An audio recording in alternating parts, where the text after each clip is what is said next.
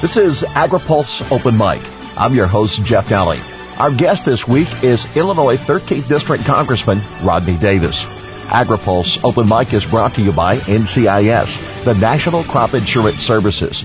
America's crop insurance industry provides individualized protection on more than 311 million acres of farmland. Crop insurance remains the smartest, most efficient way to secure America's food, fiber, and fuel supply. AgriPulse Open Mic continues with Congressman Rodney Davis next. Today's open mic segment is brought to you by America's crop insurance industry, which is thankful for the continued support of farmers, commodity organizations, rural businesses, lenders, and lawmakers who are fighting to maintain a strong farm safety net. America's crop insurance industry, providing individualized protection on more than 311 million acres of farmland. Crop insurance remains the smartest, most efficient way to secure America's food, fiber, and fuel supply. This is AgriPulse Open Mic. Illinois 13th District Representative Rodney Davis has been selected to serve on the Farm Bill Conference Committee. Davis says the state of the ag economy warrants timely approval of the new bill. He supports free trade but isn't a fan of tariffs. He respects President Trump's intent to stand up for U.S. farmers and industry the president had to do something when it came to countries like China decimating our steel industry. Now, I think many in, his administration have gone too far when it comes to punishing countries where we have trade surpluses, even in steel, like Canada and some of our allies. And, and I hope to send the message to the president, his administration, that we got to be very careful. If you want to focus on the bad actors, America and America's farmers are going to be behind you. If you're going to create a trade war that's going to adversely impact the same rural American farmers that help put you in office, Um, it's not going to be something that's supported by the people who supported the president and this administration. Is this a point that you think could have an effect in the midterm election or one that would have when the presidential election comes back around? Well, let's hope it has no effect, Jeff. I mean, that's my, my goal is to make sure that we come up with some solutions that, that don't begin to affect our farmers any more than they're, they're looking at now as you you got to look at some of the farmers that that I serve. Um, and I was just with a, group of ag leaders who make up one of my state legislators' ag advisory boards a couple of weeks ago. And as I'm talking about my worry on the tariffs impact Illinois agriculture, um, I asked them to raise their hand and asked them if they if they thought the president was doing the right thing and would come out with a better deal. And all but two hands raised in that room. There's a lot of faith in this president and this administration in rural America, but the president and this administration have to begin showing results, and that's the key. In your district, you have both agriculture and industry. Are they reacting with the same message and the same attitude?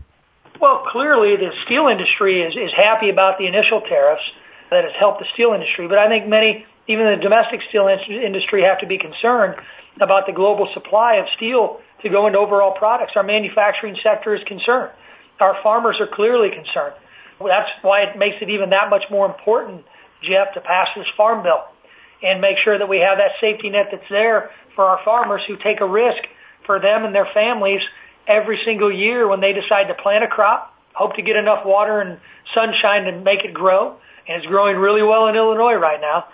But they need to have a marketplace to sell that product once they get it out of the ground. And and that's what I think many are worried about because it's clearly what I'm worried about. Not only do we have the tariffs that are in place and the retaliation by other countries, but now the president is considering expanding those tariffs perhaps even up to half a trillion dollars with China, adding automobiles and auto parts. Is your message any different to the administration as they consider even further expanding tariffs? My administration has been nothing but consistent since day one. Something had to be done with steel because 2,000 steel workers lost their jobs because of unfair trade with China in the southwest portion of my district. But let's focus, my message has been, focus on the bad actors like China. Let's not punish our allies and our friends. Let's not disrupt trade agreements that are working in America's favor. And uh, I certainly hope the administration is going to continue to, to listen. Uh, but I, I want to see results. The president and his administration believe that the farmers and those in rural America who who put him in the the office are supporting his measures on trade, He needs to show them and, and us results. And I have yet to see those results, except for steel. What if this is an extended trade war, per se with China or with other partners? What if this goes on more than three or six or nine months? I think you're going to see an impact on the economy, and I don't think it'll be a good impact. Look at the economic growth we have right now. When we were discussing and debating tax reform, even the economists, leading economists, said we could get 3% growth over the next uh, few quarters. Well, we've exceeded that. You know, you're sitting over at 4%. Uh, the, econo- the economy is, is just booming. My fear is that any global trade war will impact that economic growth and impact what we see right now is the lowest unemployment in my lifetime. Last time we had 3.8% unemployment, I'm 48 years old, Jeff. It was in 1969, the year before I was born. We have more jobs available in this country than we have people on unemployment. And at the same time, we have 9 million more people that are on food stamps today when unemployment's at 3.8% than when unemployment was at 9.5%. We got to do a better job of getting people trained, get them into the workforce, and keep the economy going because that's going to be the key. And my fear is any trade war is going to adversely impact that economic growth. As you have suggested, a farm bill important in the eyes of all of our commodity groups. You've been selected by leadership in your chamber to be on the conference committee. What do you expect of this round of negotiations? Do you think it'll be as tough as the previous conference committee that brought the 14 bill together? Well, I didn't look at the previous conference committee as tough. I, I, I was a freshman. I mean, I was, I was the only freshman on the committee.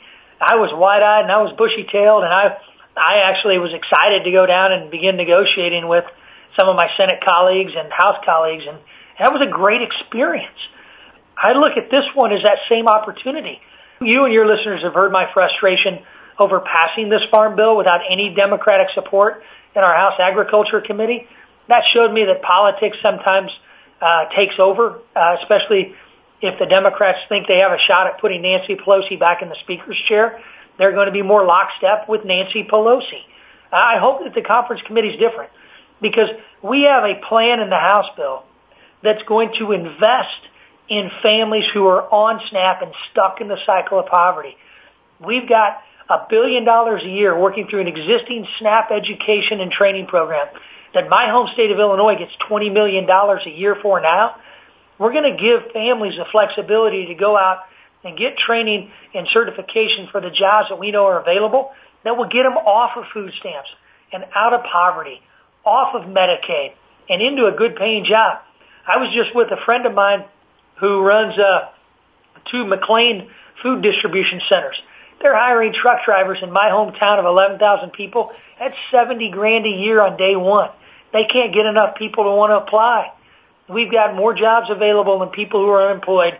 And let's invest in families who need to get out of the cycle of poverty by giving them a chance to go back and get that training. That's what our bill does. And that's what the Democrats are fighting us on. Let's kick this around just a little bit. In the Senate, you've had both Chairman Roberts and Ranking Member Stabenow who've said no work requirement is going to be able to be approved in that chamber. Uh, in the House, it is said that you won't be able to approve a bill unless there is some sort of a welfare reform piece uh, with regard to nutrition. Uh, can you take the upper chamber and the lower chamber together in a compromise on an issue as sticky as this? Well, I don't view this as sticky at all. Uh, as a matter of fact, I, I would hope that every member of Congress goes back and talks to their constituents about investing in families who are in poverty. Uh, most of the opposition, it's really ironic. You know, I live in rural America where housing prices, median house prices aren't aren't nearly as high as it is in certain areas of our country where we see most opposition to this. I mean, think about it. Some of my colleagues represent areas uh, in and around, let's say, San Francisco, where you have 600 to a million dollar median home home prices. How is any family on food stamps ever going to achieve the American dream of owning their own home if they're stuck in the cycle of getting food stamps and government benefits? Let's get them out in the workplace. Let's get them trained to go work at the Tesla factories. Let's get them trained to go work in Silicon Valley. And that's exactly what this bill does. It's less about work requirements and welfare reform than it is about actually following the advice that I got from Republicans and Democrats when I asked, how do we get the 9 million more people off of food stamps when we have unemployment at such a low rate? and they said you need to give them chances to go back and get training. We're going to pay for it. We're going to pair them up with jobs.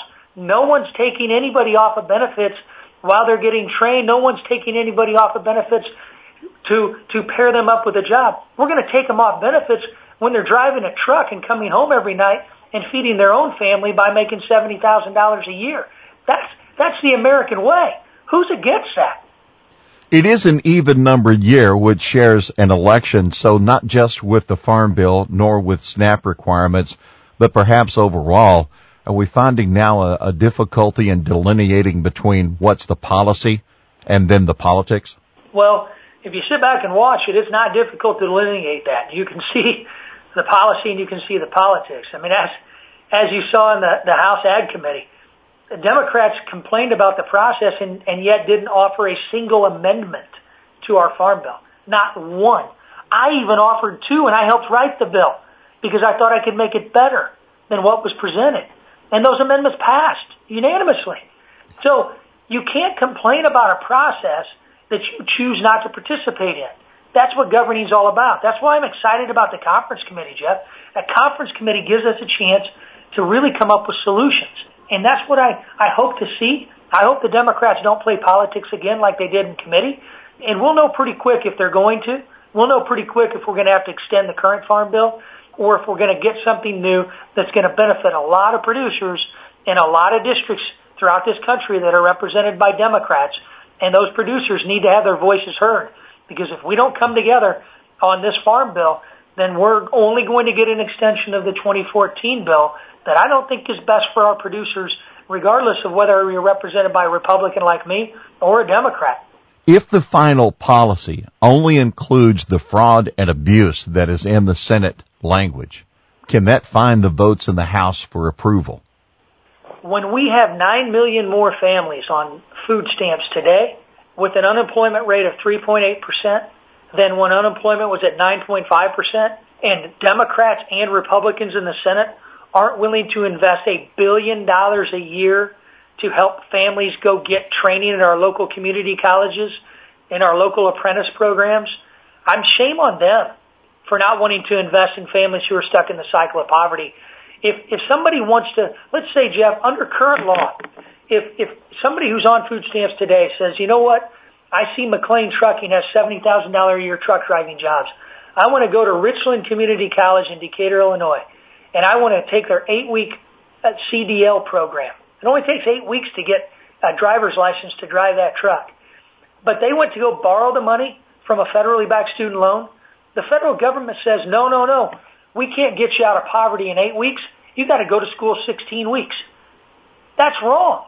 This is a chance to invest historic amounts of money in existing programs that the states are already working with and ensure that families get a chance to get themselves out of poverty. Why wouldn't the Senate Democrats and Republicans and House Democrats want that to happen? Other differences of the language from the House and the Senate are regarding payments. In the House, yours expands those eligible.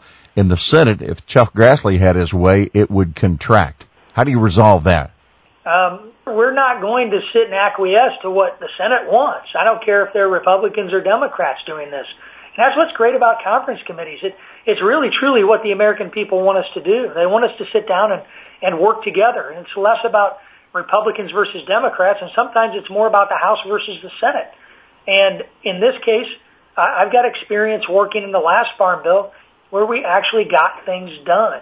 And, and I hope this process is the exact same. For livestock producers, pleased certainly with the House language that included not only the authorization for, but funds for the beginning of the vaccine bank. And the Senate only authorization. How hard will it be for House members to sell the Senate on coming up with dollars? Well, I don't think it's the House members that are going to have the hard time selling the Senate.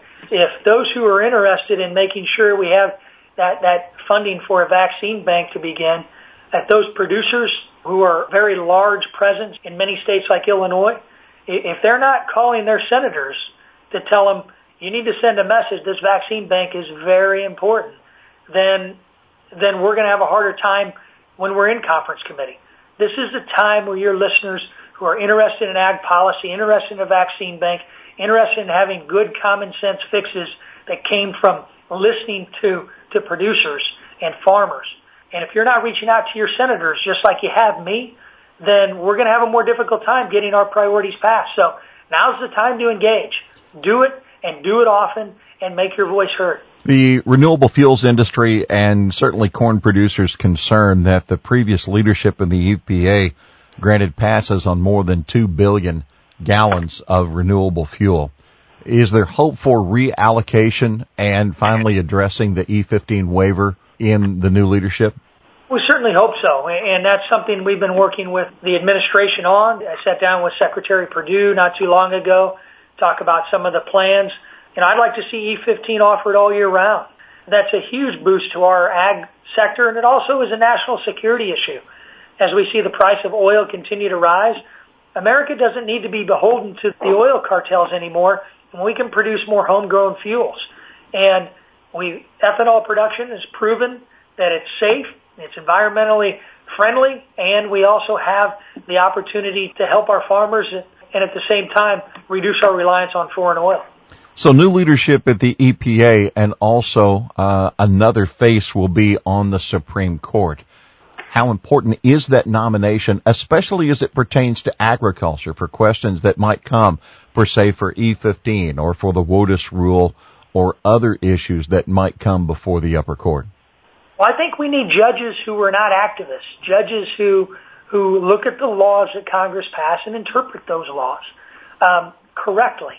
And I don't know Judge Kavanaugh, but I have heard from people who do that he is not only a very good judge, but he's a very good person and a very good dad. And that means something. That says something about the background of the folks that we want to serve in lifetime appointments like the Supreme Court. Now, you and your listeners know we in the House, we don't get to vote on the Supreme Court justices. So if you think Brett Kavanaugh is going to make a good Supreme Court justice, call your senators wherever you are and tell them to vote for Judge Kavanaugh.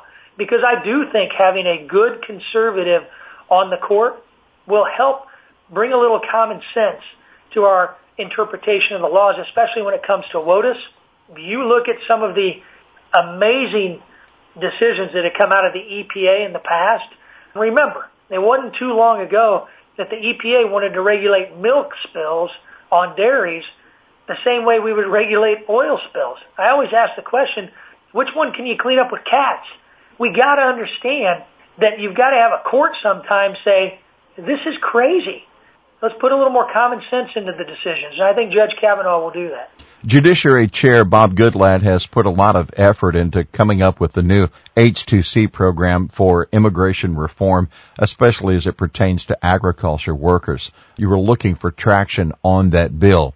Is it the latest that will fail or is this really a compromise that could find a majority? I, I'm not optimistic. I'll be honest with you, Jeff. You know that I tried working for a solution. I voted for every immigration solution that we've had put in front of us. I'm a co-sponsor of this bill for the H2C program. I want to see something move. But the sheer fact that the far right and the far left have hijacked the immigration debate means that, that this issue is going to be nothing more than a political issue as we go into this election. And frankly, I, I don't see either side, either far right or far left, Uh, allowing a bill to pass before the next presidential election. And that's sad because if you cared about building a physical structure along the southern border, if you cared about putting a, a merit-based immigration system in place instead of the lottery system we have now, if you cared about giving a path to legal status for 1.8 million dreamers and DACA kids, and if you cared about not separating families at the border ever again, no matter who the administration is, then you should have voted for the bill that I just voted for a few weeks ago that would have not only done those four things, it would have funded that wall. No other bill would have funded that wall. That one did. So missed a golden opportunity, but politics trumped in that issue one more time. And those of us who want to see solutions get angrier and angrier each time we see it fail. How is your district specifically being uh, affected by the lack of immigration reform? Well, my district's a lot different than many of the districts that uh, of the colleagues that I serve with. Look, we don't have a a large immigration issue when it comes to ag immigration. I'm in the land of corn and soybeans. our immigration issues usually are producers deciding between John Deere and Case IH or, or AGCO or something, a, a larger automated product. Um, but there are a lot of areas in this country uh, and a lot of the products that we enjoy in our grocery stores in central Illinois come from areas where they have a high need for labor intensive harvests, labor intensive planting. And that's why it's important for us to take a, a nationwide look at, at what's important about getting the healthiest food products into our grocery stores that many in government tell us to eat more of. If we don't have a, a common sense ag labor program, you won't be able to get those Washington cherries during cherry season. You're not going to be able to get tomatoes and and oranges and all the the other labor intensive crops that we see grown on the coast and other parts of our country rather than central Illinois. Even though we have an issue with horseradish, we have an issue with peaches and other products in and around central Illinois, but not as much in my district. Congressman Davis, we want to thank you very much for taking time from your busy schedule to spend with us on this edition of Open Mic. It is Open Mic. You have the last word. Hey, I just want to say thanks, Jeff, and and again, if, if your listeners want to see a good common sense farm bill passed, call your senators, call your members of Congress, let them know that you support this farm bill and you want to see it get across the finish line. If you want to see immigration policy passed, tell Republicans and Democrats in Washington, quit playing politics with this. Our thanks to Illinois 13th District Representative Rodney Davis, our guest this week on Open Mic. AgriPulse Open Mic is brought to you by NCIS, the National Crop Insurance Services. America's crop insurance industry is thankful for the continued support of farmers, commodity organizations, rural businesses, lenders, and lawmakers who are fighting to maintain a strong farm safety net. Crop insurance remains the smartest, most efficient way to secure America's food, fiber, and fuel supply. For AgriPulse, I'm Jeff Nalley.